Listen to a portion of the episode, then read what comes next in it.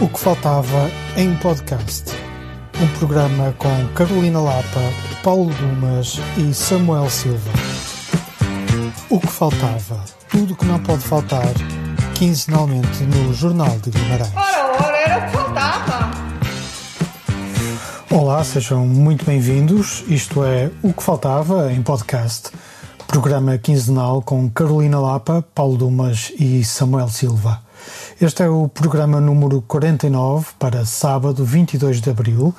Nos próximos minutos falaremos do que mais nos chamou a atenção nos últimos dias e partilhamos ainda aquilo que aguardamos com maior expectativa. O Tomás Nobre está na mesa de som.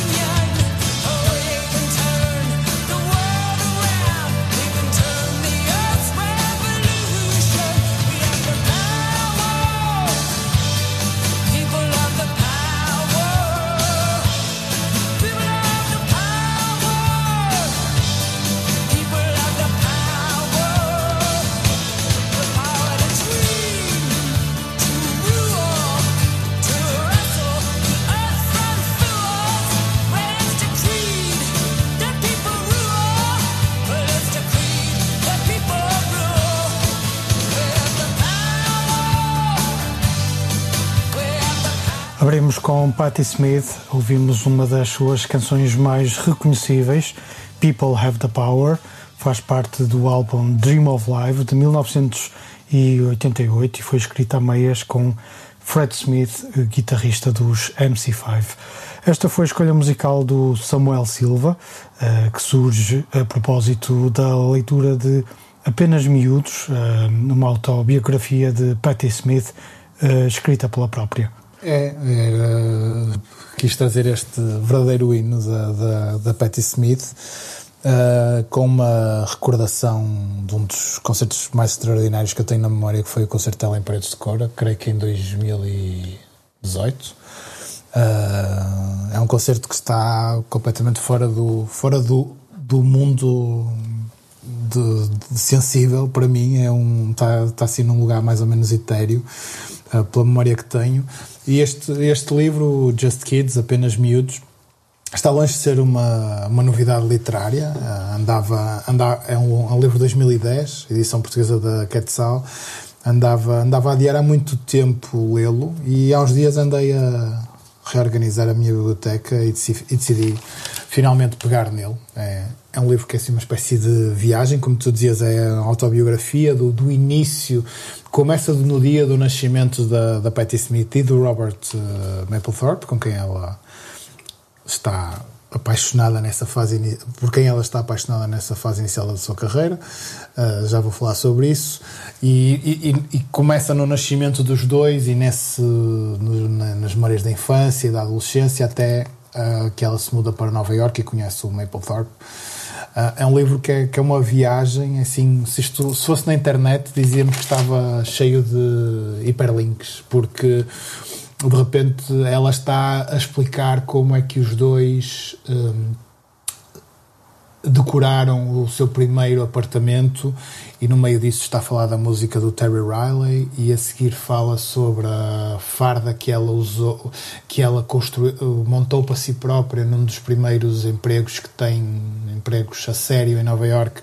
E a propósito disso fala no Godard e depois a propósito de uma história de um, de um dia em que ela rouba qualquer coisa numa loja de, de pintura fala do Pollock dos surrealistas. Portanto a partir das suas próprias pequenas histórias ela vai convocando todas as suas referências o que é, o, o que é, o que é, o que é fascinante desse ponto de vista porque é um livro que, que me demora muito tempo a ler porque muitas vezes me, me exige ir o- a, a- a tradução e as, e as, e as notas da, da tradução portuguesa são do Jorge Pereirinha Pires ou seja, não é só a Patti Smith que nos dá muita informação, são estas notas que nos dão muita informação e que obri- obriga muitas vezes, enquanto se está a ler, a voltar atrás e a pesquisar um pouco sobre alguns dos nomes que ali estão, ou a ir rever um quadro de que ela fala para perceber exatamente o que é que, que, é que ela está a falar.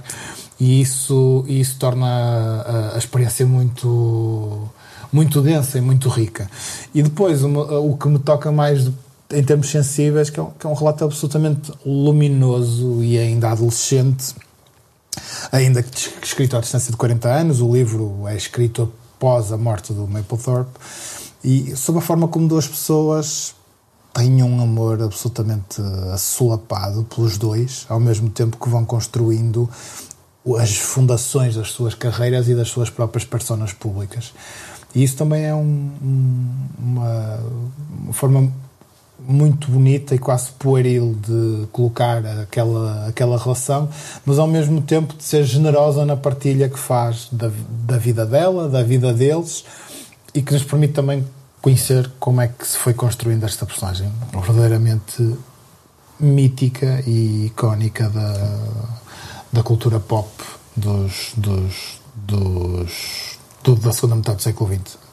Podia dizer muito mais coisas sobre isto, era capaz de fazer o programa todo sobre, sobre, sobre o, o livro e sobre a Patti Smith, mas acho que ninguém. Ah, também já, já li aqui há uns anos e hum, aquilo que me ficou assim mais, mais vivo na, na memória foi a descrição de, de Nova York naquela altura eh, e o meio decadente em que, em que se move todo aquele meio artístico, eh, o mítico Chelsea Hotel, onde eles têm o- partilham o, o quarto, eh, e toda essa descrição de- da cidade de Nova York Um, foi, foi, uh, ficou, ficou bastante gravada na memória quando, uh, desde que li o livro. Logo a seguir li também o da Kim Gordon, uh, que também faz assim uma descrição muito parecida de, de, de Nova York e, e é curioso como o, os artistas procuram os, os, os, as zonas das, das cidades mais baratas Uh, que depois são valorizadas pela presença dos artistas uh, e que depois passam, passam a ser zonas inacessíveis aos próprios artistas que são expulsos, porque o mercado, entretanto, aglutina tudo e, os artistas vão dinamizar outra área da cidade e assim sucessivamente. E tem sido assim desde, desde pelo menos desde essa altura, e é muito curioso ler estes dois relatos, tanto o da Kim Gordon como o da Patti Smith, eh, da mesma cidade, embora em, em épocas não muito distantes uma da outra, uh, mas, mas perceber este, esta dinâmica que ainda hoje vemos acontecer nas nossas cidades. A propósito do poder que o povo unido pode ter, uh, Carolina Lapa traz hoje um filme com uma carga política bastante forte. É um documentário que se chama All the Beauty and the Bloodshed, realizado por Laura Poitras e estreado em 2022 no Festival de Veneza, onde ganhou o prémio, uh, onde ganhou o Leão o prémio máximo daquele festival. Sim, uh, o título em português chama-se Toda a Beleza e a Carnificina. Calhar... Ficou bem bonito em português. Ficou muito bonito. Não é, não é habitual fazerem-se tão não... as traduções. Às vezes corre bem, eu acho que de vez em quando os títulos em português são, são interessantes.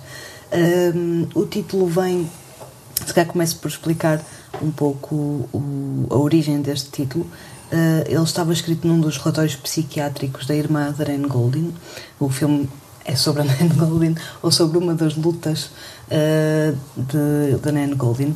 A irmã chamava-se Bárbara e um, suicidou-se uh, na, na adolescência e, e, antes disso houve todo um processo de sucessivos internamentos uh, da, da, irmã mais velha de, da Nan e num, num, desses relatórios que ela uh, vai buscar e lê já recentemente, ou seja, há pouco tempo, nem sei se não terá sido especificamente para o filme, um, e, e, é, e, é, a partir desse excerto que eu não, não percebi exatamente se era escrito pela irmã ou se era uh, alguma coisa referida uh, pelo profissional de saúde que estivesse a acompanhá-la naquele momento, mas, mas sim, toda a beleza e a carnificina vem, vem daí. E, e sim, é um documentário de Laura Poitras, uh, baseado na, na vida e na obra da Nan Goldin, que no caso a Nan Goldin são mais ou menos a mesma coisa. uh, e, e, é muito curioso porque estamos a falar de uma. Quando eu falo da, da luta, uh, a, a, vida da Nan Goldin e, e a obra da Nan Goldin, o corpo de trabalho dela, Uh, é, sempre foi uma luta, sempre foi um, um completamente ativista sim. e completamente política. Quando, quando falamos da eterna questão de se a arte deve ser política, no caso da, da, das fotografias da Nan Goldin, não é mais nada para além do que isso. Estou a brincar, será muito mais, mas, mas a política. Uh, o ativismo está lá sempre, a representação do que é uma vida, do que é um submundo. Lá está, mais uma vez, Nova York, anos uh, 70, anos 80, a questão da SIDA, o facto de grande parte dos amigos uhum. dela ter morrido na epidemia da, da SIDA nos anos 80 e, e agora desta sua luta recente com o grupo ativista chamado PAIN e PAIN de, é uma sigla de Prescription Addiction Intervention Now Uh, no fundo, o que a Nan Goldin uh, se debate nestes últimos anos, ou se tem debatido, é com o facto de haver uh, medicamentos que são prescritos, ou seja, que são legais e prescritos para o combate à dor, neste caso a oxicodona, que ela tomou numa, numa situação em que esteve, em que fez uma cirurgia e a partir dali ficou completamente viciada naquele, naquele comprimido, naquele medicamento a vida da Nan Golding foi também passada muito com, com uma história de adição e, e, e, uma das, das coisas em que, em que ela esteve mais agarrada, digamos assim, foi precisamente este medicamento. Muita gente uh, tomou uh, por, por prescrição médica este comprimido, este, esta, esta medicação, é um painkiller, não é? Um, que era uh, feito por uma farmacêutica que Uh, que era da, da, família Sackler. A família Sackler é uma, uma grande, uma, daquelas grandes famílias americanas muito poderosa e que no fundo uh, ganhou muito dinheiro também com a, com a área farmacêutica, com a indústria farmacêutica e faz o que muitos mecenas fazem, que é no fundo lavar um pouco o, o, a origem do seu dinheiro numa lógica de filantropia artística. Então em quase todos os grandes museus do mundo há uma ala que é a ala Sackler ou uh, o serviço educativo é apoiado pelo, pela Sackler Family. E a Nan Golding decidiu combater isso com a sua própria, mais uma vez usando a arte e a sua própria vida uh, combater isso, ou seja, uh, fazer com que a família Sackler fosse chamada à justiça porque sabiam que o medicamento era altamente aditivo, mas na verdade até, até, isso até os ajudava. E, e a luta dela era que eles fossem chamados à justiça e que todos os museus retirassem ou recusassem o, o mecenato da família Seckler e retirassem o nome da família Seckler dessas aulas e desses patrocínios, digamos assim. Um, o filme vai andando entre a história da, da, da Nan Golding, uma história bastante pessoal, coisas que não se sabiam, como por exemplo a questão da, da, da, sua relação com a irmã, uh, mas também vai apresentando a sua obra uh, ao longo dos anos e, e introduzindo uh, fotografias, diaporamas, slideshows que de, de, várias fases de trabalho da Nan Golding. Uh, esse equilíbrio é muito bonito. De, é um filme muito, muito bonito, muito delicado, muito, muito bem feitinho, por assim dizer. muito bem feitinho.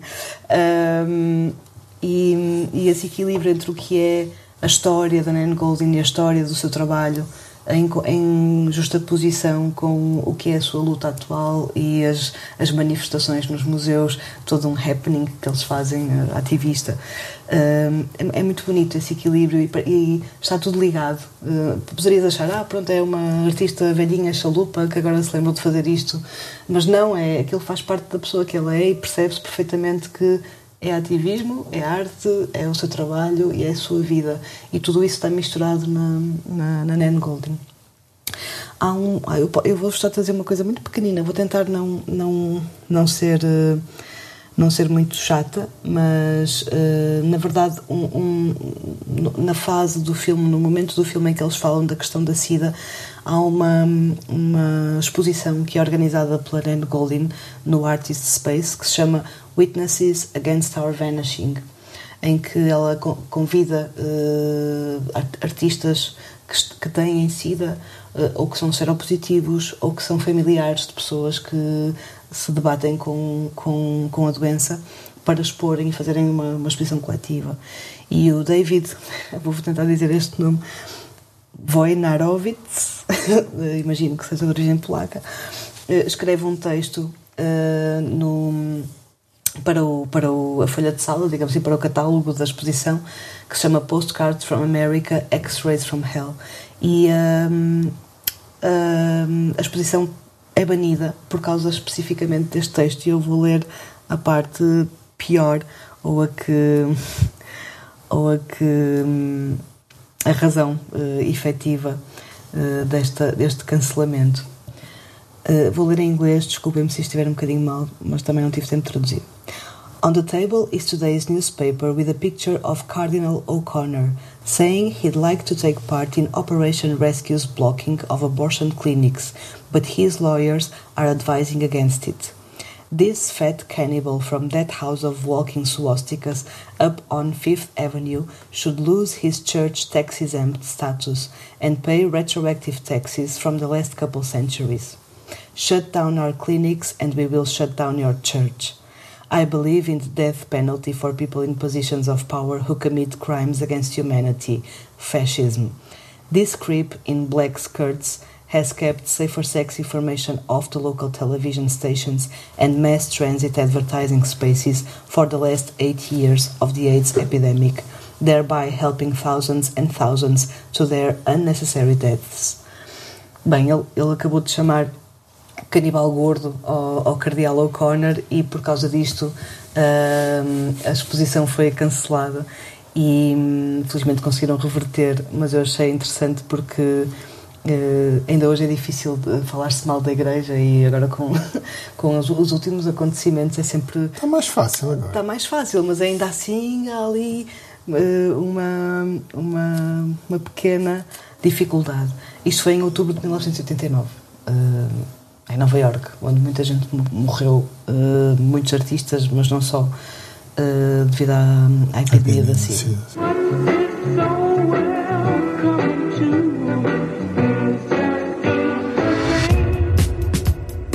Photography is like a flash of euphoria, and it gave me a voice.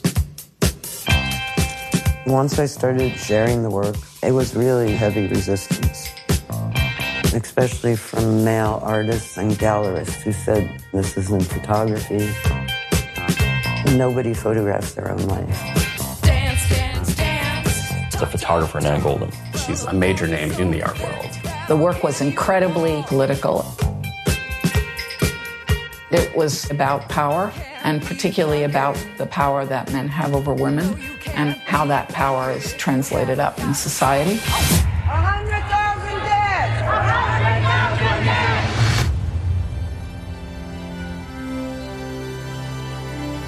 There's the Sackler family of the art world, the museum world, and philanthropy. And then there's the big pharma marketing and addiction and death. My anger at the Sackler family, it's personal. When you think of the profit of people's pain, you can only be furious.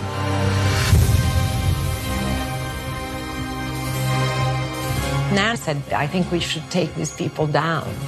But do you think my career will implode? And I said, probably. We need to demand that the Met Museum, the Louvre, the Tate refuse donations from the Sacklers and take down their name. The rich people are scared that we're going to dig into the evil way they made money.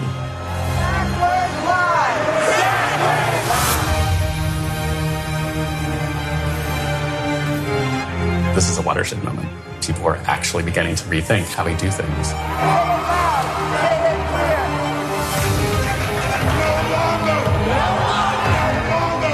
Wrong things are kept secret in this society. And that destroys people.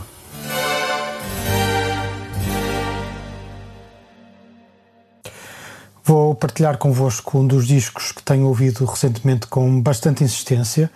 Chama-se Where You Wish You Were e é um disco de uma dupla de músicos, o pianista Bill Lawrence e o guitarrista Michael League, que além da guitarra toca também baixo e alaúde, um instrumento cujo som nos eh, remete para, hum, para a música antiga, para uma geografia que anda alguns entre o Mediterrâneo e a Península Arábica.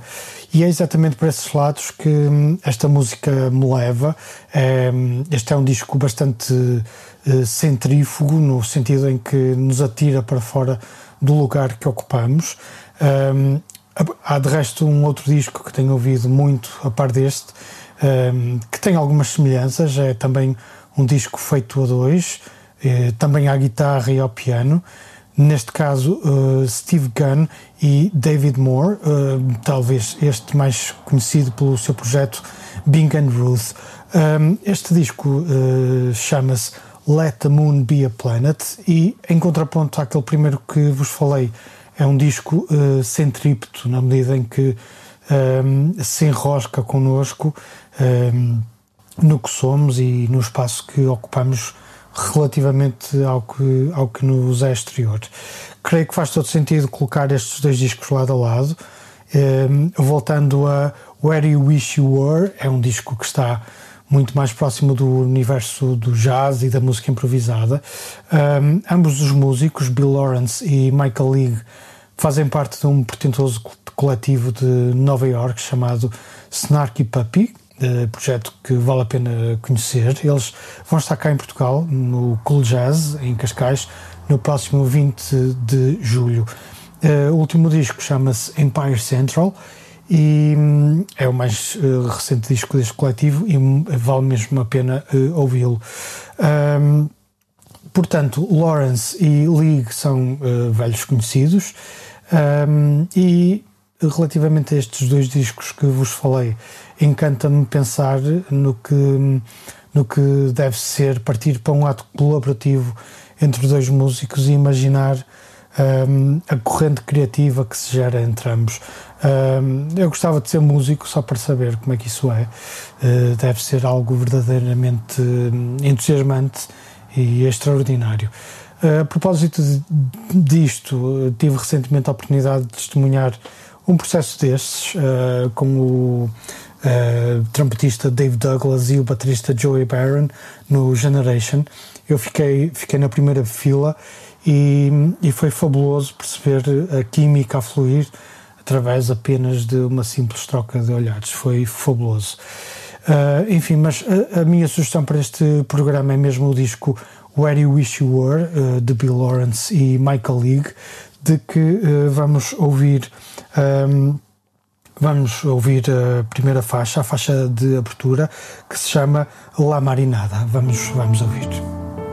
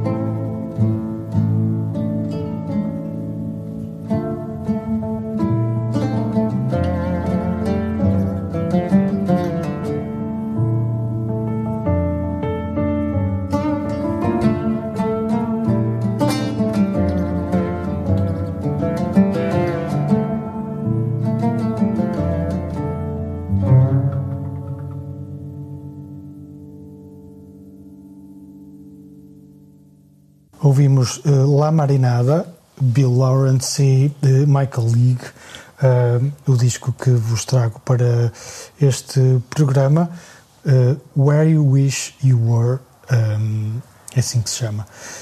Entramos então na segunda parte deste programa. Começamos com teatro, a última criação de Beatriz Batarda, Ser Celeste e a Primeira Virtude, de que nos vai falar o Samuel Silva. 5 e 6 de maio, no pequeno auditório do Centro Cultural Vila Flor, a Beatriz Batarda é, na minha opinião, a grande atriz portuguesa da sua geração. Aqui não está só como atriz, aparece neste espetáculo como o texto e a encenação é dela, também a interpretação. Já não, não é a primeira vez que a vemos como, como a dirigir um espetáculo de teatro.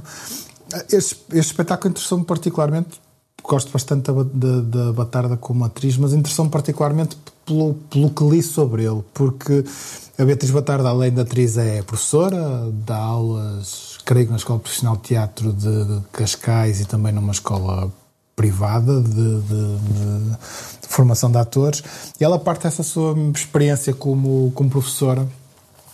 Ah, e ah, o ponto de partida do, do espetáculo é, é um- o, o ponto de partida do espetáculo é um espetáculo ficcional. Um espetáculo que a mestra, que é a personagem da, da Beatriz Batarda, está a criar com os seus alunos que estão ah, a terminar o seu percurso no- de formação no ensino artístico e a construir um espetáculo a partir de um relatório médico-legal que, que- que reconstitui os detalhes de um crime e, a- e acabam por se confrontar com os seus próprios medos e ansiedades de quem está a chegar ao fim do seu percurso formativo, também, imagino eu, sem ver o espetáculo, um retrato de uma certa geração não é? completamente paralisada pelo estado em que está o mundo e pelo desespero que isso lhes pode causar e pelo papel que a arte pode ter em, em tudo isto. Estou, estou, estou muito curioso com isto. já comprei bilhete Ah, ah, porque, porque não queria mesmo perder. Porque, porque fiquei bastante eh, interessado, inquieto com esta ideia de um espetáculo que se cria a partir de uma, uma experiência, da, da, sua, da experiência de uma criadora como, como atriz e da sua própria relação com a- as gerações que ela vai que ela vai, vai formando e portanto entrou imediatamente na minha agenda no meu radar e, e queria, queria também partilhar com, convosco. Muito bem. Deixa-me só dizer uma Sim. coisa que é, ao mesmo tempo, há uma. Isto já tinha acontecido na estreia, eu creio que foi no, no, no São Luís, em Lisboa. ah, ah, já tinha acontecido na, na estreia, que é, ao mesmo tempo, uma videoinstalação, a propósito da investigação, do processo de escrita do espetáculo. ah, há, um, são, há uma videoinstalação que se chama Corpos Celestes, cinco atos, cinco ecrãs, cinco histórias a partir dos, dos retratos destes jovens artistas em formação, ah, sublinhando esta questão geracional que está que perpassa aparentemente todo, todo o espetáculo. Seguem-se duas eh, sugestões de música, eh, ambas no Teatro Circo, em Braga. Eh, Carolina Lapel irá estar, irá lá estar para assistir ao concerto do Dino Santiago, Dino Santiago, no dia 22, A pergunta, Carolina Lapa, é: irás dançar? que é dia 22, dia em que sai este podcast. Exatamente, no dia em que nos ouvirem, uh, Dino de Santiago estará no palco do Teatro Circo, às nove e meia. Se se dança... Olha, eu quando fui ver a Pongo, uh, dançou-se. Uh, depende muito da, da plateia, mas uh, basta, basta as primeiras pessoas se levantarem para, para o efeito de, de descida até à boca de- do palco acontecer e haver, haver espaço para dançar. É que eu não consigo imaginar a música do Dino sentado. é- Sim, é difícil. Mas ainda assim eu acho que haverá eh, capacidade para, para se dançar. Eh, não há finos. Hum, mas sim, o Dino Santiago acho que, acho que dispensa apresentações. Eh, na verdade, eu nunca o vi em sala fechada, por isso é que também achei que era interessante hum, ir espreitar. Vi-o sempre em ambiente de festival ou ao ar livre. E e é, é alguém, para mim, que, que, que teve também um trabalho importante nesta. hum, nesta pesquisa pelo que é hum, a música de raiz africana em Portugal e como é que esta diáspora transporta hum, transporta a sua identidade uh, um, e, e a apresenta numa, numa Lisboa misturada e numa Lisboa um, um, ia dizer contemporânea, mas na verdade essa Lisboa já existe há tanto tempo. tá lá. É, não deixa de ser curioso isto só, só ter acontecido há relativamente pouco tempo, não é? Lisboa foi sempre aquilo. não é? Exato, mas na verdade não. Ainda, uh, Li- Lisboa é provavelmente um- uma cidade de misturas desde do tempo dos romanos, ou coisa Claro. que eu olho. daria, daria uma outra conversa pensarmos, eh, se calhar não só nós, mas, mas por falar em conversas, o concerto de Dino Santiago está inserido numa, num, num, numa, num programa do Teatro Circo que se chama Paraíso. E nesse mesmo dia, às seis da tarde, vai haver uma, uma conversa, chama-se Conversas do Paraíso, ahm, hum, que terá. Deixa-me cá ver se eu encontro. Exato. o próprio ciclo Paraíso tem a curadoria da Bantuman, acho que é assim, Bantuman, não sei muito bem como é que se diz, peço desculpa, que é a plataforma online sobre a cultura negra da lusofonia. Hum, e a conversa das seis da tarde terá o tema O Bairro Venceu, como ultrapassar os estereótipos e trilhar um caminho em direção ao sucesso. Será moderado pela jornalista Marisa Mendes Rodrigues e o painel conta com a rapper, assistente social e autora do livro Um Preto Muito Português, Thelma Tevon, e com a o jornalista de cultura Ricardo Farinha. Convido-vos a virem também. Eu vou tentar estar também na conversa. No concerto estou de certeza. Mas é, é engraçado, ainda, ainda agora falávamos um- um- em off eh, disso, que é eh, o facto de Braga estar cada vez mais multicultural e disso não ser sempre visível. Eh, muitas vezes há esta, este desfazamento entre o que é a cidade e como é que a cidade é usada na rua, no espaço público, mas depois, se calhar, em concertos, em ambientes mais. hum, eh, ainda que, inco- que inconscientemente ou sem vontade disso, elitistas ou eh, hum, hum, imaginados por uma, por uma população como sendo só de, uma de um determinado grupo hum, e o tempo que é preciso para isso desaparecer. O caso de Lisboa é um caso paradigmático, é pensar como é que nos, nos bairros periféricos de Lisboa toda esta, esta multiculturalidade sempre existiu e de repente ela só ser hum, celebrada há relativamente pouco tempo. Uh, se isto acontece na capital, uh, não sei quanto tempo é que precisamos. Talvez eh, se tenha tornado mais visível dos tempos mais recentes, porque ela, essa, a- expressão artística sempre existiu. é? Claro. Mas de repente passa a ser uma. Mas é verdade que nos últimos anos tem tido um- muito maior visibilidade. Uh, recentemente vi também um documentário. uh, como é que se chama o documentário? Agora está-me a dar uma branca. Uh, sobre os bairros de Lisboa e a música. uh, do, da, tipo a Noite Príncipe e que já, não- já não lembro do nome do documentário, peço imensa desculpa Uh, mas na verdade é isso, ou seja esse, esse trabalho e essa criação sempre existiu ou já existe há muito tempo Uh, mas de repente no documentário era, era muito visível a diferença, por exemplo, de públicos, não é? Uma noite no Music Box uh, era diferente de uma noite num festival uh, no Seixal, por exemplo. E, e essa, essa ligação ou essa, uh, essa interseccionalidade, se quisermos, hum, é ainda um trabalho uh, que, que está a ser feito. Mas deixo essas conversas para quem as uh, sabe uh, dizer uh, fora de um. Ou seja, com, com mais lugar de fala, como se, como se diz, uh, e bem agora. Uh, se calhar convido-vos a, a estarem na, na conversa das seis da tarde e depois sim tentarem dançar no Vento de Santiago uh, sem estragar o veludo das cadeiras de teatro circo, atenção.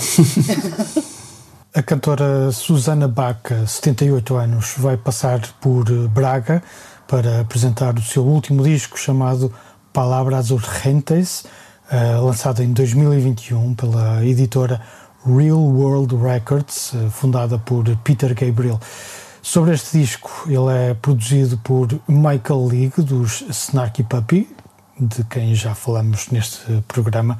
Um, a cantora peruana é uma das grandes vozes da música da América Latina, uh, para quem a palavra tem um peso, uh, um devido peso. Além de cantora, ela é também professora e é etnomusicóloga e hum, tem três Grammys latinos nas prateleiras da sua casa.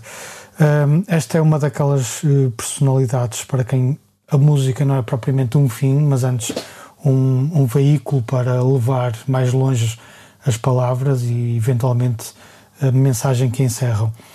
Uh, tal como, aliás, a Patti Smith, que ouvimos na abertura deste, deste programa, Susana Baca faz intervenção através das palavras que canta, mas, uh, mas também através de outras ações. Uh, ela foi ministra da Cultura do seu país e está ainda envolvida em várias estruturas de cariz social e político. Um, ela é uma artista com uma carga enorme, é uma figura importante, relevante e incontornável da música da América Latina. está a assinalar 50 anos de carreira. Esta é a minha sugestão para os próximos dias. Ela estará no Teatro Circo no próximo dia 7 de maio.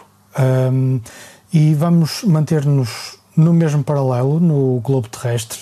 Do Peru vamos até a Argentina, de onde nos chega Mercedes Sosa, uh, outra figura fundamental da música sul-americana, da música folk e do novo cancioneiro da Argentina. Uh, vamos uh, fechar com La Masa, é um tema gravado para o disco homónimo de 1983.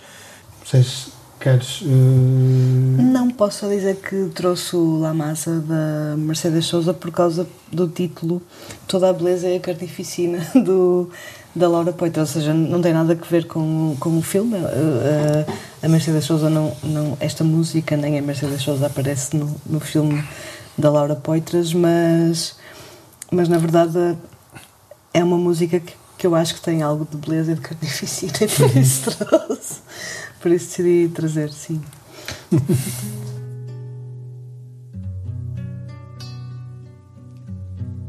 Si no creyera en la locura de la garganta del sinsonte, si no creyera que en el monte se esconde el trino y la pavura, si no creyera en la balanza, en la razón del equilibrio, si no creyera en el delirio, si no creyera en la esperanza, si no creyera en lo que agencio, si no creyera en mi camino,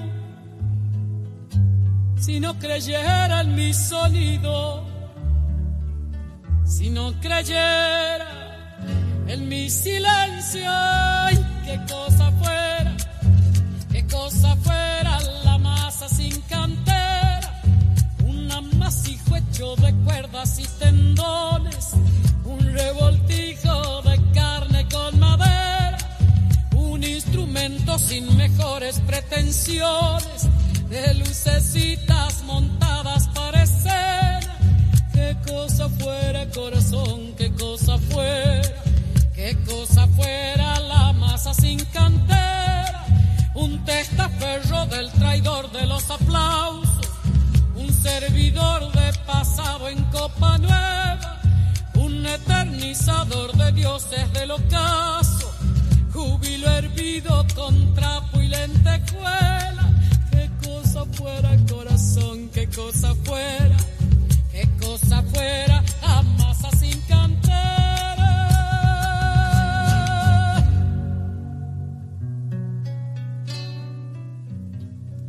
Si no creyera en lo más duro,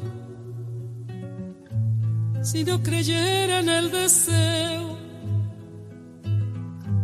si no creyera en lo que creo, si no creyera en algo puro, si no creyera en cada herida, si no creyera en lo que rompe, si no creyera en lo que esconde, hacerse hermano de la vida, si no creyera en quien me escucha, si no creyera en lo que duele, si no creyera en lo que quede, si no creyera en lo que lucha, ¡ay! qué cosa fuera, qué cosa fuera la masa sin cantera,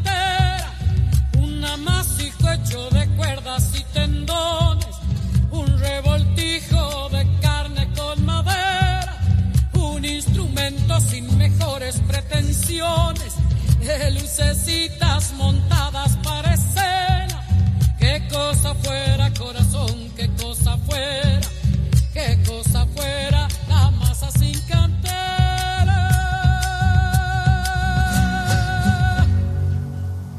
Em encerramos mais um programa. Este foi o número 49 para sábado 22 de abril.